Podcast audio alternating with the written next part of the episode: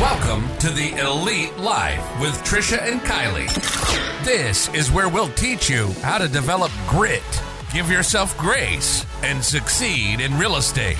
We'll help you find that unicorn known as work life balance and keep you laughing and learning every episode. So let's dive in.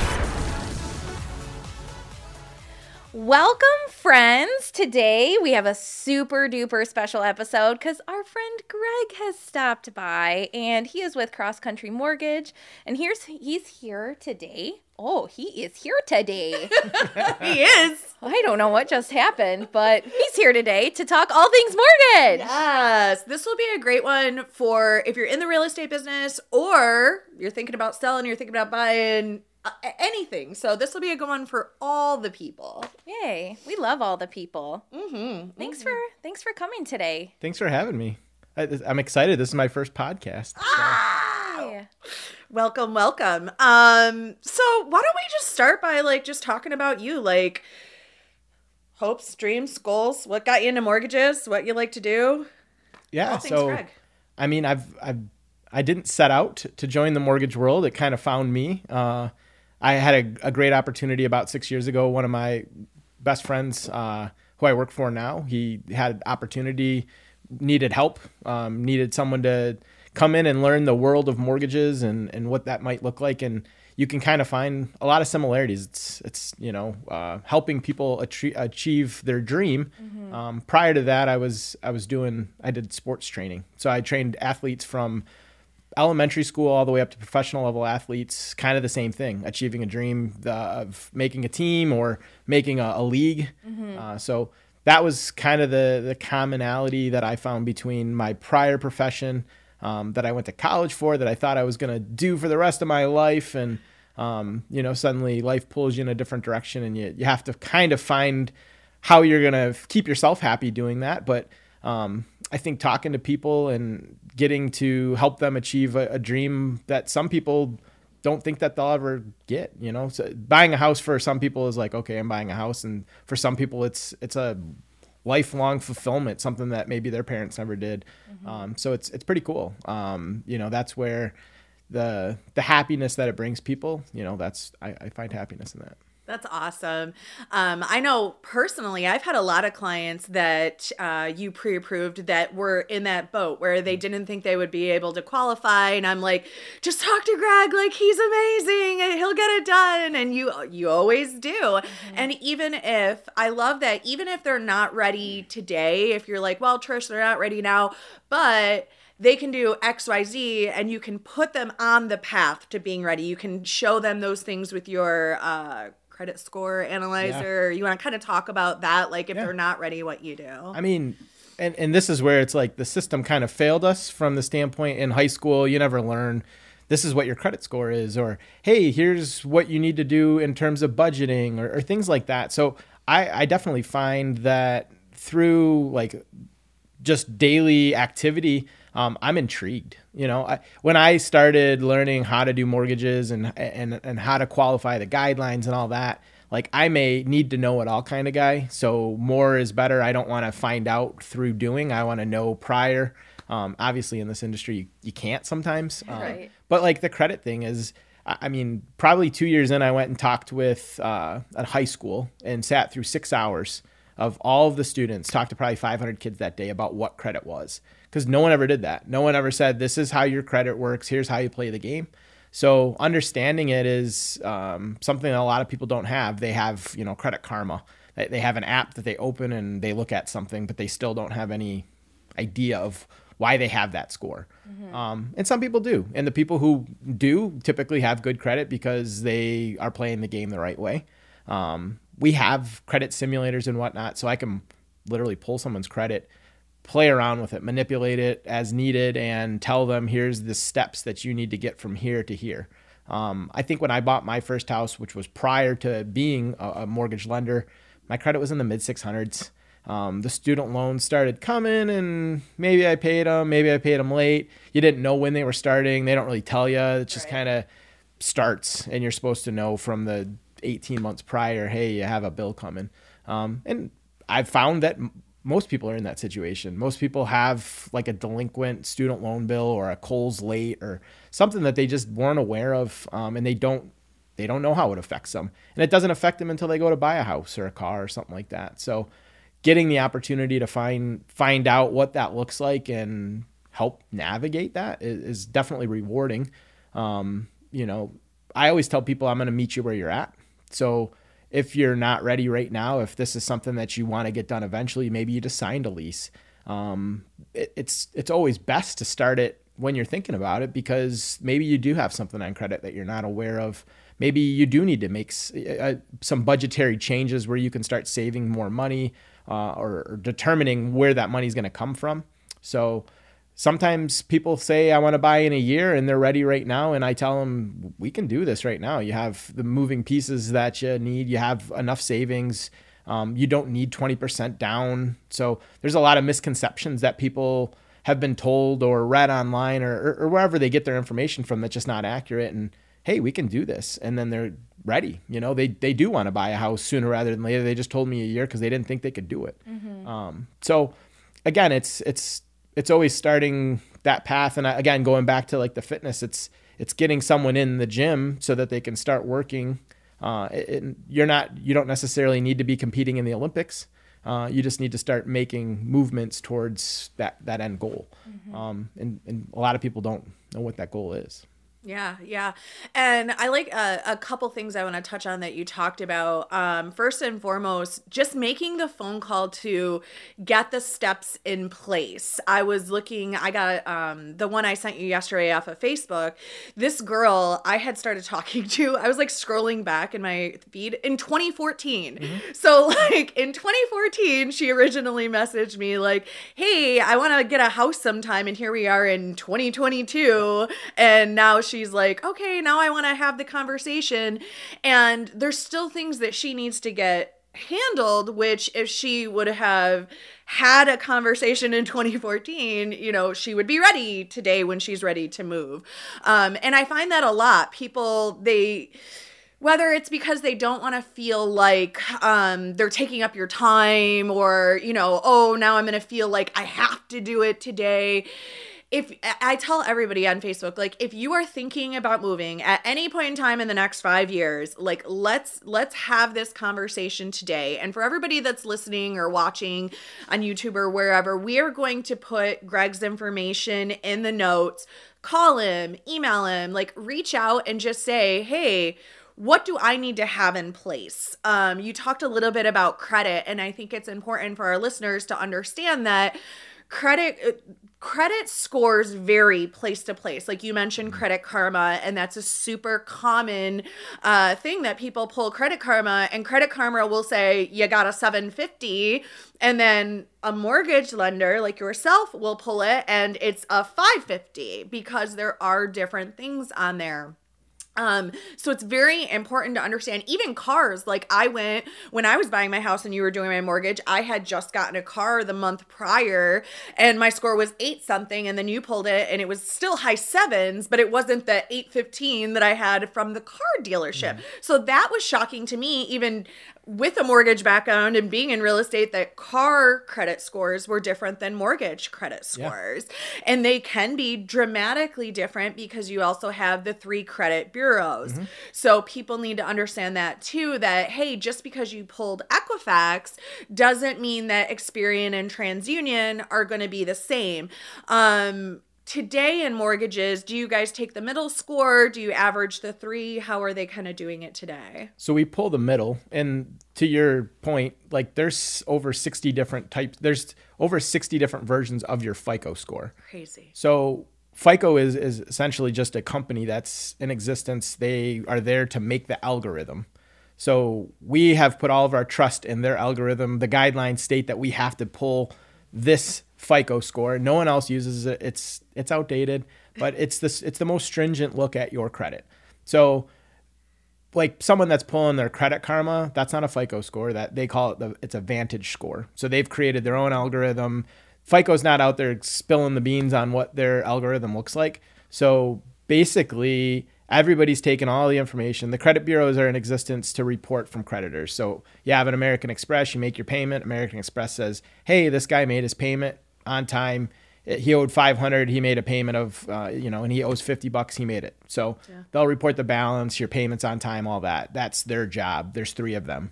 They did that because they used to in the olden days when it wasn't so easily readily available to spread information. Each credit bureau would kind of service a different part of the United States. Some still do. Some small credit unions still only push to one of the credit bureaus. So you have different numbers on each of those credit bureaus because they all have their information different. So they're just taking the information from the credit bureaus, pushing it through that algorithm, and giving you a score. So you have a FICO score that you get for a car. Well, cars don't have most most uh, uh, dealerships don't have or financing don't have like this is our guideline on what FICO score we have to use. They just say we're going to use the FICO version eight, and that's good enough for us, and we're only going to use Experian. So I tell people you could apply for a car, a credit card, and a house in the same day, and you're likely going to see three different numbers. You could go apply for a car at different car dealerships and probably get a different score. Wow. So it's it's just understanding what that number where our number comes in at. I'm the bearer of bad news a lot of days because someone has to tell me I have a 750 credit score and I say you have a 650 credit score and it doesn't mean anything. It all all it means is where what are you trying to finance? What what are we looking at here? Um, and again, it, it's it's understanding that the the algorithm is what it is. You know, I I can't change that. Um, I think I think a lot of times people are receptive to that once they understand. Um, I have the opposite happen. I, I mean, people tell me I have a 600 credit score and I pull it and boom, they have a 690 credit score. They have a 700 credit score, FICO. So Credit Karma puts a lot of weight on some different things. Um, a lot of times, if you have no late payments, uh, or if you just have some maybe high balances, Credit Karma will will give you a lower score. If you have a lot of inquiries but no late payments and your balances aren't good, Credit Karma waits a little bit on that. So there's some there's a couple of instances where that happens. Most often, Credit Karma is going to show you a, a little bit higher score. I think they do that because they're in the the business of selling advertisements and getting people to click to to get a new credit card, and they're more apt to do that if they see a a friendly score.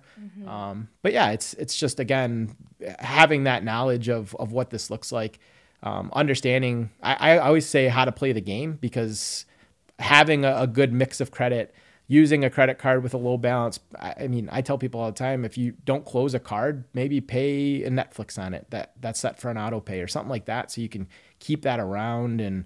Um, you know, there's a lot of different good tactics in terms of helping someone, but sometimes it's not an immediate fix. Sometimes it does take some time. If you have, I always also use the analogy credits like your reputation. So if you ask someone to borrow 50 bucks and you never pay them back, or you pay them back two years later or late, you don't have the best reputation with them. So if you constantly ask and pay back and constantly ask and pay back, then your reputation's pretty good and people are more apt to lend you money. Um, and think of it like those people are telling other people. They're broadcasting your history. That's your that's your credit report. So they're broadcasting your history so everybody else can see this guy pays back his debt uh, and you should give him money. And if you don't, then sometimes you have to establish a better reputation and then people are apt to, to give you money again. Yeah, absolutely. And you know, credit's their first step, right? The the first step of the the process is talking to you, having that phone call, getting their credit pulled. Um, do you want to kind of walk people through what are all the steps from from that first phone call till the time they're getting keys to their house? Yeah, typically we're we're having a, a conversation, you know, a casual conversation about the the three things that we put the most weight on is your your income, your assets, and your credit. So we're talking about what does your income look like? What does it consist of? Is it consistent? Uh, with the last two years, you know, some people's income has been, you know, uh, knocking off track. So it's just more or less has it been consistent? Um, is there a likelihood for it to continue? Those are the things that we're qualifying for income. We're looking at your W 2s, your pay stubs, if you're self employed, tax returns. Uh, we're doing all that up front. We're making sure that there is consistency, that the underwriter is going to be okay with everything down the road. Um, we're, we're looking at your assets. Um, I had someone, I had a, a borrower send me a, a picture of a stack of cash, uh, about $12,000 in cash on a kitchen table. Uh, I think it was on Friday. It was either Friday or Monday. You know, so that still happens. People scanning cash into the copier and sending that over as proof of funds. So there's very stringent anti-money laundering regulation for people that have watched Ozark. like there's uh, very stringent regulation now so that people that shouldn't be taking money and buying houses and then selling it aren't. Um, so we have to make sure that large deposits, things that people get annoyed with us on, it's it's simply because we have to follow government regulation to make sure that we're not doing things um, or or stopping people that shouldn't be doing things. Not from the person that had two thousand dollars in a safe and want to use it for the house. You know, unfortunately, someone else ruined that for you. Yeah. So it's it's kind of just making sure that everything is following the the code of what we need to follow. And sometimes it, it doesn't make sense. You know, it's one of those things, there's a rule because someone else tried to do something that they shouldn't now we have to follow that rule and that's kind of it is what it is as much as i hate that saying. Mm-hmm. um, and then lastly the credit. So we're having that conversation someone's filling out an application so we're pulling credit we're going to see what monthly liabilities you have. Um, that's another misconception that sometimes people think like well i have uh, $60000 in student loan debt. Well maybe you only have a $60 payment. You know maybe you're in an income-based repayment so we're looking at your monthly liabilities more or less, not your total allotted debt. So your debt to income ratio is what we're, we're qualifying you off of, and that's that's simply based on those monthly payments. So the student loans are, are kind of a big thing right now, you know, with people having balances. So sometimes there's ways to get someone an, in, an income based repayment so that they do qualify or using this program versus this program um, because those two programs require different payments to be assessed in that debt to income. Um, more most times someone will do an application. I then like to I, I personally like to sit down and do like a 20 or 30 minute in person or a Zoom meeting so that we can look visually at what those numbers look like, see the opportunities on paper. I'm not a numbers over the phone kind of guy. I just I think it's tough to follow along and understand. Um, I talk to people all the time that talk to maybe a different lender first and they have no idea like what this is going to cost which to me is scary like you're going to go look at houses and then figure out what the payment looks like yeah. um, that that could be it could it could align most often i would say it probably won't you know you could be looking at a house that's $100000 more than what you're comfortable paying on and now we're wasting time you know i mm-hmm. i don't ever think it's a waste of time but it's just more mostly getting you uh, started and looking in the right direction. So we do that Zoom consultation. Um, if, if everything looks good, if we have all the documents, that's when we would issue the pre-approval letter. So that's when it's time to get back in touch with the, the real estate agent, get your search set up that's established based on the price point that you should be looking. Go to the fun. I, I always call it the fun stage where you get to go shopping and the thing that people seek to do, they got to come talk to the money guy first, and it's not always much fun. Um, sometimes a little stressful, a little anxiety, but we try and get you through that. Um, that once once we're shopping, I'm kind of sitting on the sidelines, helping run payments, figure out if everything looks good. Um, in this market, still want to make sure that I'm involved uh, and and be there for you know, if the offer is going in, what we want to be as competitive as we need. So that takes kind of a teamwork approach, uh, calling the listing agent, making sure that we're figuring out, do we have enough funds? Are we, are we going to have to go over asking? Um, some of the things that we have to do. And again, that's just taken, takes teamwork, you know, everybody being on the same page. Uh, once that all goes through, once we have an accepted offer, we get to do an, another loan application where they finalize for a specific property we push everything through underwriting. They're going to make sure that everything checked out from that initial Greg step uh, of looking and um, yeah, it's, it's it typically takes about 30 days. You know, once you find a house and you're under contract, typically takes about 30 days. So planning accordingly, you know, it could take you a month to find a house. It could take you a day.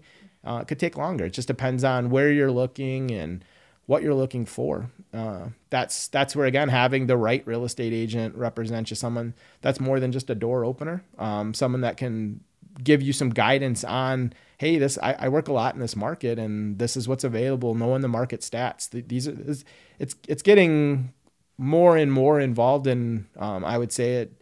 You know, I work with agents that have shown a client 8, 10, 12 houses and they constantly keep getting beat out because the advice just isn't sufficient. And then I work with rock star agents that get it done. Yeah. I love that you talked about the teamwork because that's such a crucial piece um, when I'm on the listing agent side of things. Did they CC their mortgage rep, their loan officer? And when I'm on the buyer side of things, I always CC you and I always give you a call and I'm like, all right, you know, we have 50 offers in. Greg, can you close it in 20 days? And I think that my favorite part about you is you'll say no if the answer is no. And when we're talking about loan officers to choose, don't choose a yes man, right? Because that will cost you time and money. And I've went to you before and been like, "Greg, I really really really need to like put 20 days on this and you're like it's mishta fha the debt to income ratio is like so tight like it's going to take more than those yeah. that many days and i have to love and appreciate that because it could cost my client, you know, their earnest money deposit, their inspection money, their appraisal, and an extension fee if you told me yes because you just want me to send you business and the answer is really no, right? Or um, if I go and do it anyways and then my client's super screwed because they lost all that money because the seller and the listing agent want to be, you know, hard about things yeah. and, and don't want to give you the extension, right? So it's really, really important to have a loan officer like you that is willing to say, no like it, it's gonna take this many days or no those taxes are too high the debt to income ratio is not going to work mm-hmm.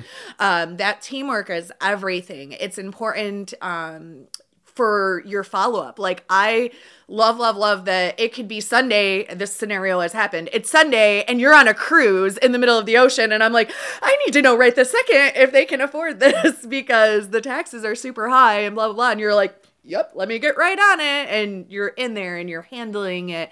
Um, so, from an agent's perspective, find loan officers like Greg that are going to give you honest, good information that are going to do what they say every time they say they're going to do it. Um, I can't think of one time we've been doing business together for like 10 years this year, I believe. Um, and not one time where you said, I'll get it done on this date, and it wasn't done on that day. I don't think I've ever had to ask for a mortgage extension because you didn't get it done on time. It always, you always hit those deadlines. And that's super crucial. yeah, I appreciate that. Crucial. And I, I always say this is like in this business, people that are nine to five, like unfortunately there's deals outside of that. And I, I respect that you guys are out showing houses. You're, driving around town and and I get to sit in my in my office uh, most often, and I can be available. You know, it's mm-hmm. sometimes opening a laptop, and I, I, work on a dream team. Like they, we have there's five loan officers on our team. We have ten support staff. So if I can't do it, I don't have to say I can't do this. Let me find someone who can. I can say let me get on it, and I can get someone on my team who might be readily available to jump on it and always willing to help. There's always we have on call people on the weekends and stuff like that. So I I can still live life, mm-hmm. um, and I'm not bogged down sitting in the in the always sitting down. But with technology where it's at, picking up the phone. I just had a I had an agent tell me that they lost out on an offer because they reached out to their loan officer to call the listing agent, and it was a Sunday, and he said no. Aww. He said, "I'm not calling. It's Sunday. I'm with my family." And I get that, like, but it's 30 seconds, maybe a minute. It's a it's not that you know we're, we're not, you're not asking me to get out of walk go go put on nice clothes drive an hour. You're saying can you call and say hey this person has been qualified? Like we we got their documents. We actually did what we were supposed to do and we're not going to lie about it. So yeah. it's yeah. it's not uh I, it's not that much of a commitment in, in terms of that. And honestly someone that's looking to get pre-approved on the weekend um, you know, we're we're certainly accommodating. If it's something that isn't urgent, they didn't find a house, they're looking to get the process started. We're probably just going to have a conversation and set up time to to schedule during the week. But a lot of times people do it backwards. They'll go find that house. They found it at three o'clock on a Sunday. Offers are due by six. They need to rush through.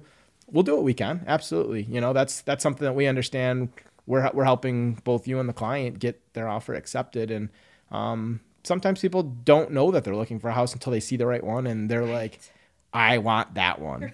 so I get that. You know, a lot of a lot of times this isn't a, a planned event. This is more like the house next to my sister just came on the market and we were at my sister's and we didn't even know that we were looking for a house, but we want to buy that house. Mm-hmm. So getting, you know, speed to that that interaction is, is certainly important. Making sure that we can help someone um, achieve that dream because maybe they wouldn't buy a house if they couldn't buy the house next to their sister, and if that one sells, then they're not looking again, and now there's no need. Yeah. You're listening to the Elite Life. Elite Life. We'll be right back after this message.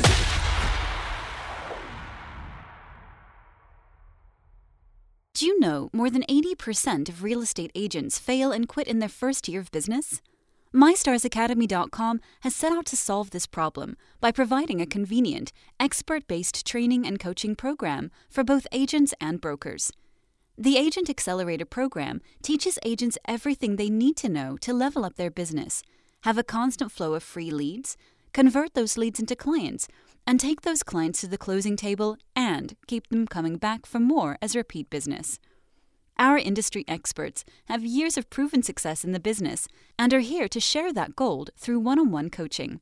This will help you achieve more structure and work life balance. We will map you a plan you can follow, which will guide you through the steps to scale and grow in both your business and personal life. Don't be a statistic. Visit mystarsacademy.com and enroll today so you can get the success you deserve. Welcome back to the Elite Life.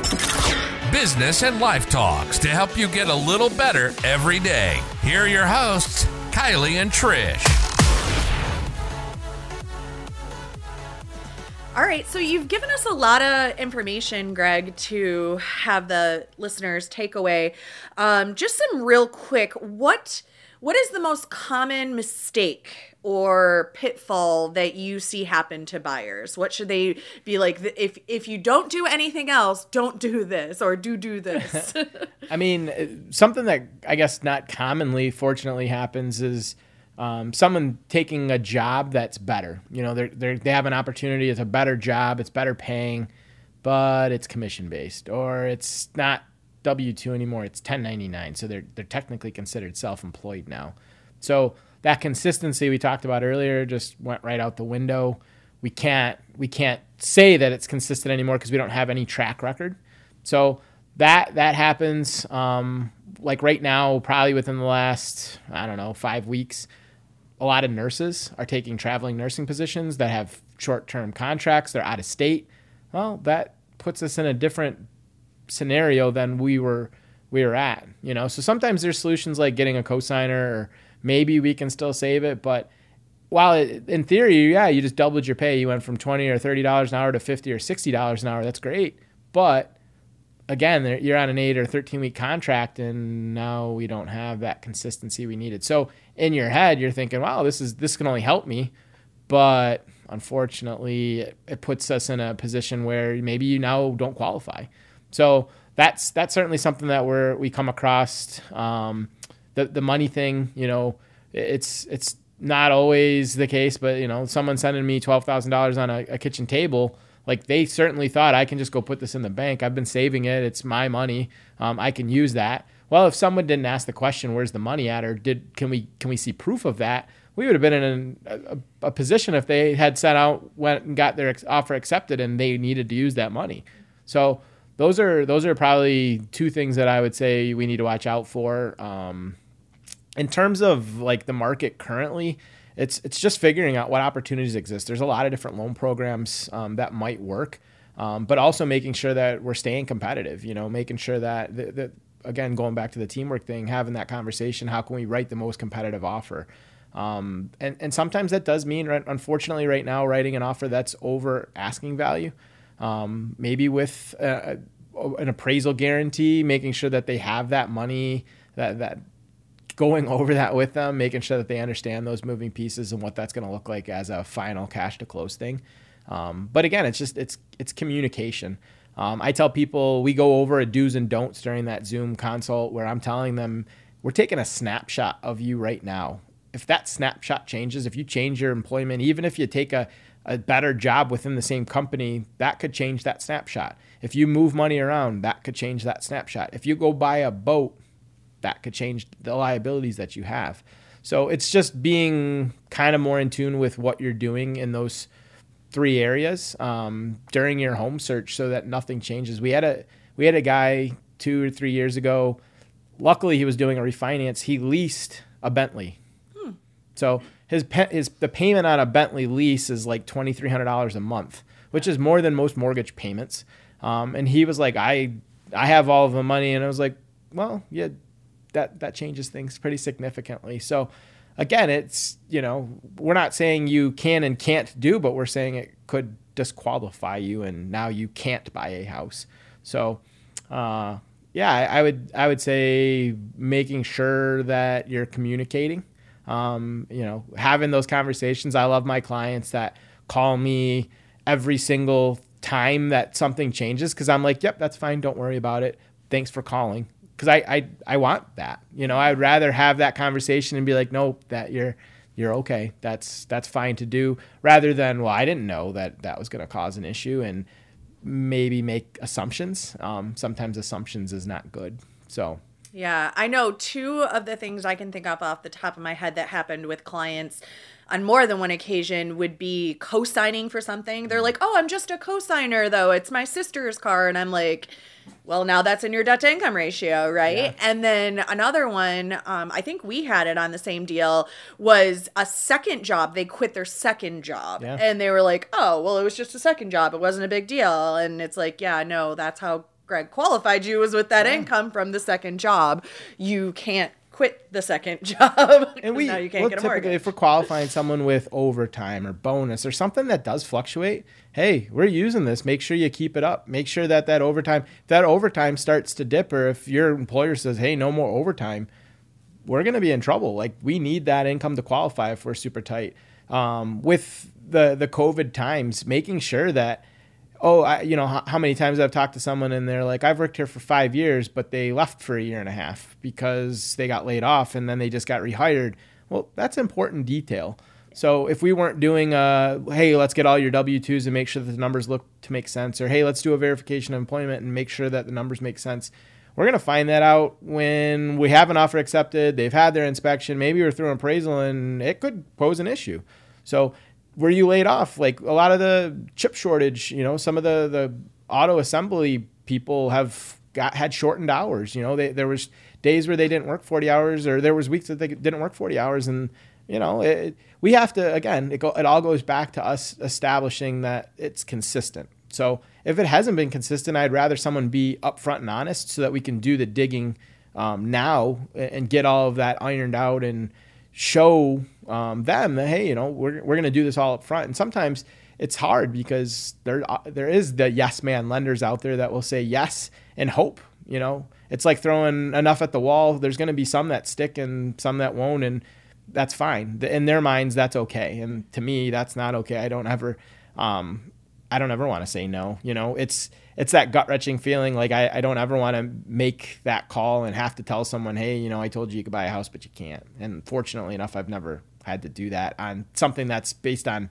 my merit. You know, there's a couple of situations where people did quit jobs or lose jobs or or something and it stinks but you know it's we we do as much as we can up front to make sure that we're not going to have to have that conversation down the line Yeah, I'm always shocked um, when I'm on the listing side and all of a sudden they're like, "Oh, my buyer's DTI doesn't work out." I'm like, "That's literally the first thing you're supposed to check." Like, what do you mean? Yeah. Like, that's number one. Um, and that being said, we have lots of agents that listen to our podcast as well. So, what um, is something maybe advice you could give the agents or a common mistake or pitfall that agents make that maybe make your job harder um, or just something some sort of advice you could give them to make to make it easier for them right Yeah, I'm always astounded. I, I have people all the time that come to me with an accepted offer have never talked to a lender. Like there's listing agents out there that will accept a purchase agreement with no pre-approval. Like, and I'm like, wait, what?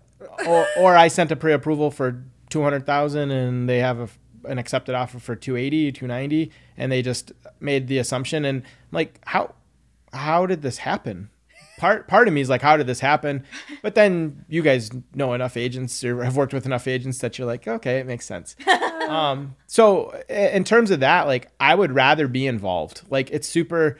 It's sometimes like like you think, oh, he doesn't he doesn't need to be involved or I got this, but like this is a teamwork kind of thing. Let's make sure that we're not going to have any problems. I'm very much so like, hey, this person's pre-approved for 200, but if you're going to write an offer over 150, let's run the numbers and make sure.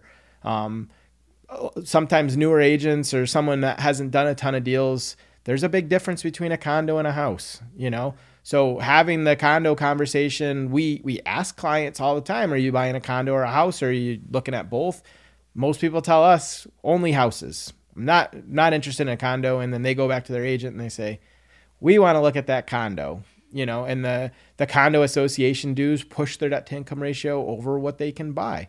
Um, or the condo association's not approved or there's little lots of lots of condo land that could be a whole nother podcast um, mm-hmm. But it's it's kind of like a let's have that conversation. Hey, we're going to write an offer on this property. Um, I, I love that my agents that say, hey, we're going to write an offer on this property. Can you have a conversation? Can can you run the numbers and let's make sure that everybody's on the same page before we go through all of this work um, to find out that it's just not going to work. Mm-hmm. Yeah, absolutely.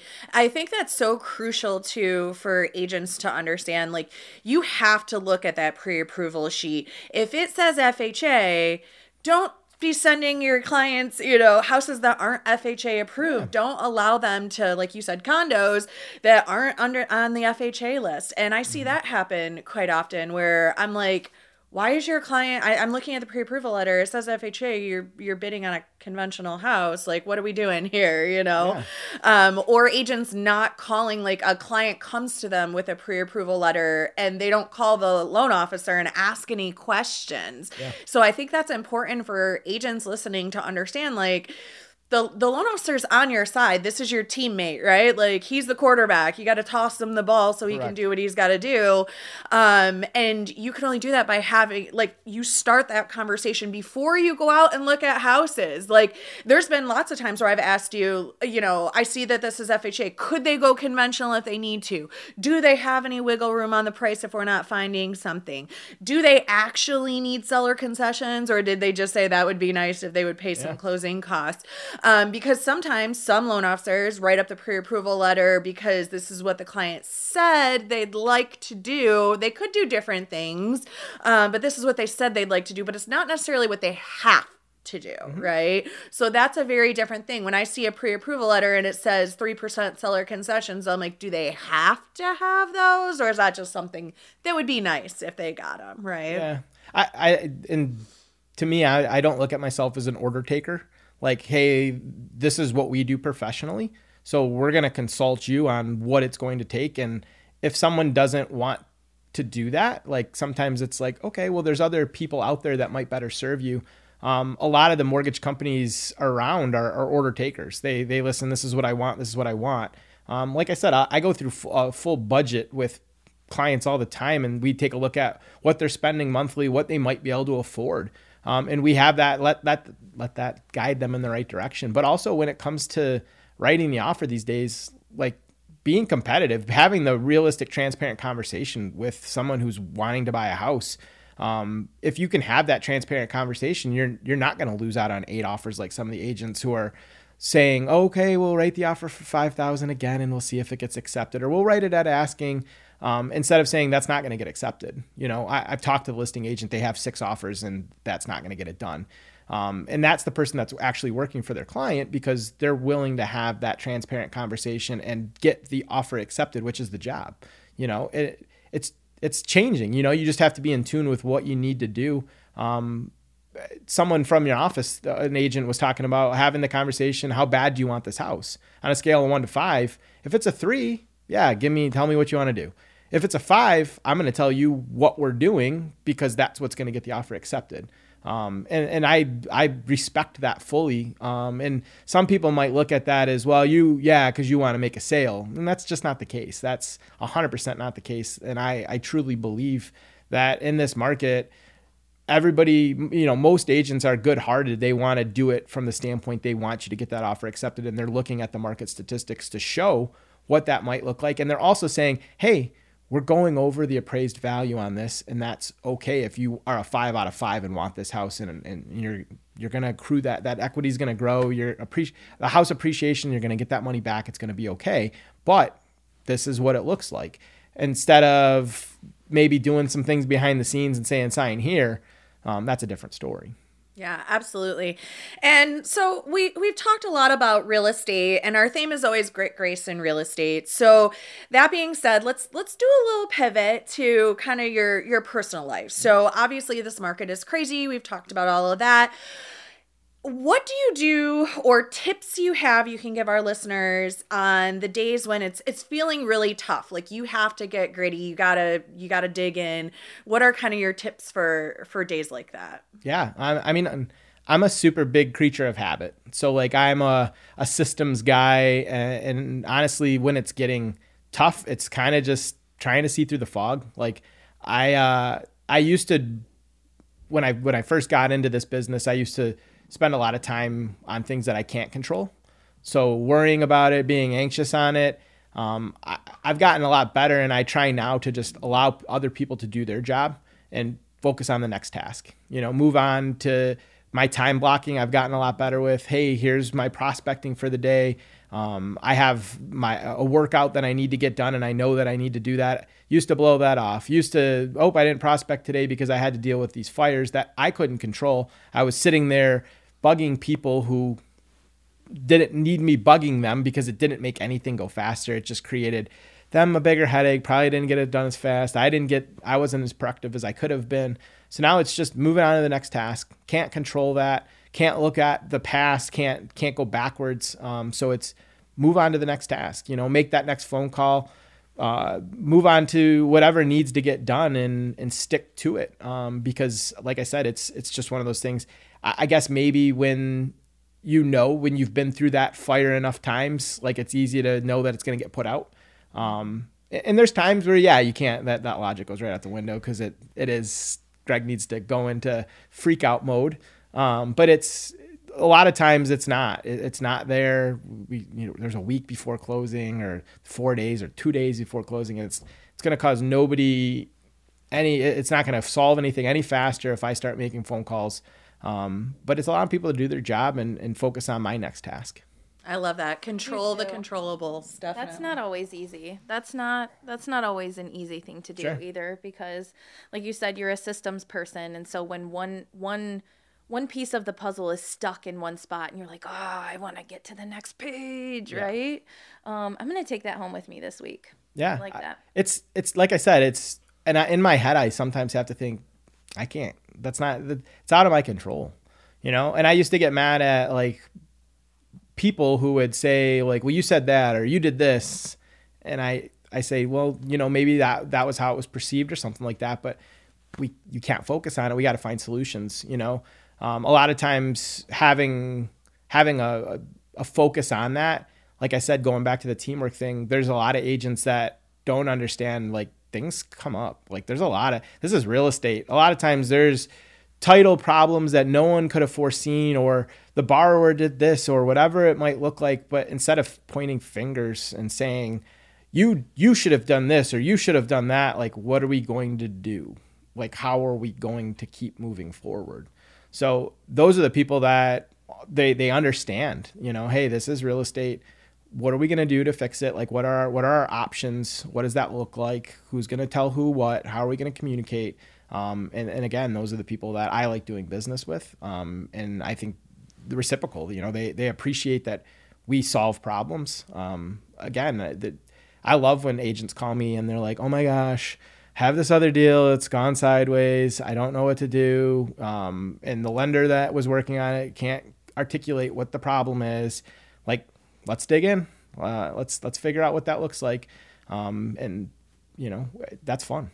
Yeah. I like what you said too. Like, this is real estate. You know, when I first got in the business, it, I was very emotional, right? I was younger and it's like, oh my gosh, you know, the, and what I have found is now I'm so much more even keeled, but there's still days where, you know, whatever. I think one of the times recently I can point out is when I had COVID and I was, you're all over the place. And there was one day where I got like really emotional about like three different deals and it just makes it worse, Yeah. right? Like by the end of the day, I was like a hot mess, and I'm like, this is all because I got upset about like stupid things that like are just normal. And on a normal day, I would have just been like, okay, next, next. And like yesterday, I got an email. Um, I'm working, I'm the listing agent. I, actually, it's closing today.